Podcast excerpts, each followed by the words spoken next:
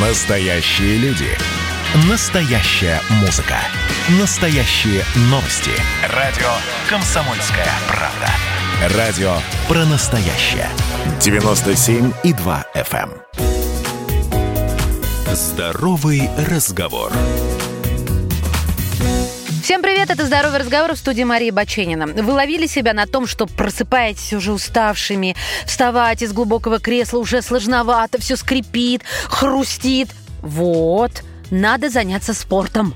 Именно эта мысль посещает меня в эти моменты. Но некогда, нет денег, лень, в конце концов. Ну, имею право. А ведь у нас с вами есть уникальный, бесплатный, естественный и безопасный тренажер – наши ноги. Я серьезно. Эффективно следить за здоровьем можно с помощью обычной ходьбы. Кстати, по данным исследований, у тех, кто ходит на работу пешком, гораздо ниже риск преждевременной смерти. Вот такие люди выносливее, у них реже бывают инфаркты, инсульты. Уже интересно, правда? Любители прогулок в среднем живут дольше, чем их ровесники, предпочитающие транспорт.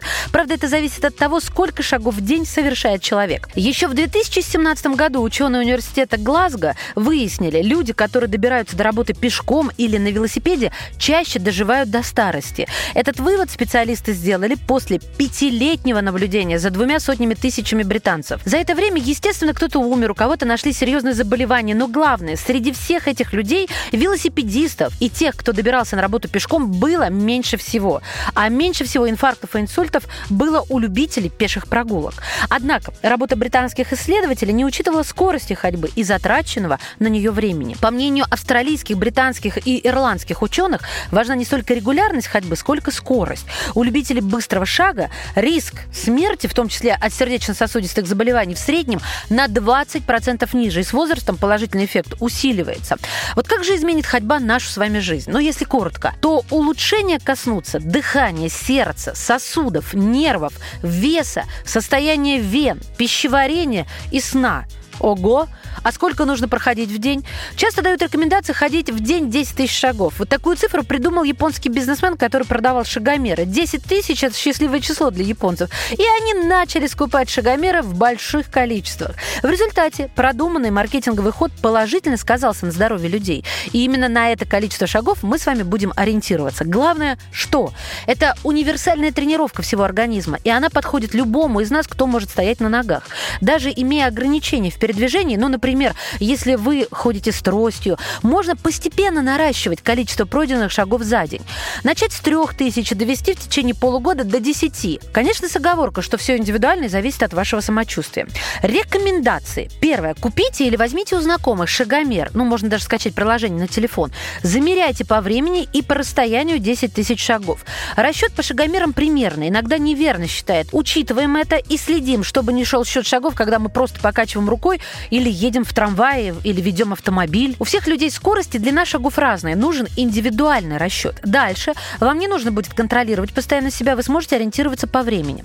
Второе. Быстроту шага вы определяете сами, чтобы не задыхаться, но и не плестись. В идеале идем так, как будто с утра опаздываем на работу минут на 5. Если день жаркий, обязательно пьем чистую воду. Далее, следим за питанием. Нужно достаточное количество белков и жиров для восстановления организма и построения качественных мышц. Далее, шаги в повседневной рутине тоже считаются.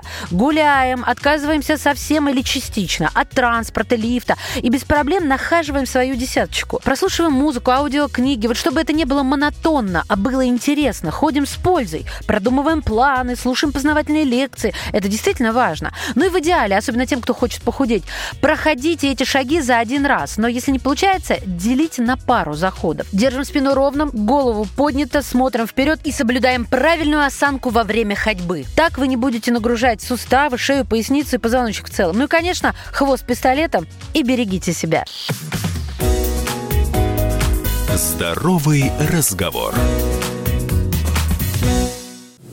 Присоединяйтесь к нам в социальных сетях. Подпишитесь на наш канал на YouTube. Добавляйтесь в друзья ВКонтакте. Найдите нас в Инстаграм. Подписывайтесь, смотрите и слушайте. Радио «Комсомольская правда». Радио про настоящее.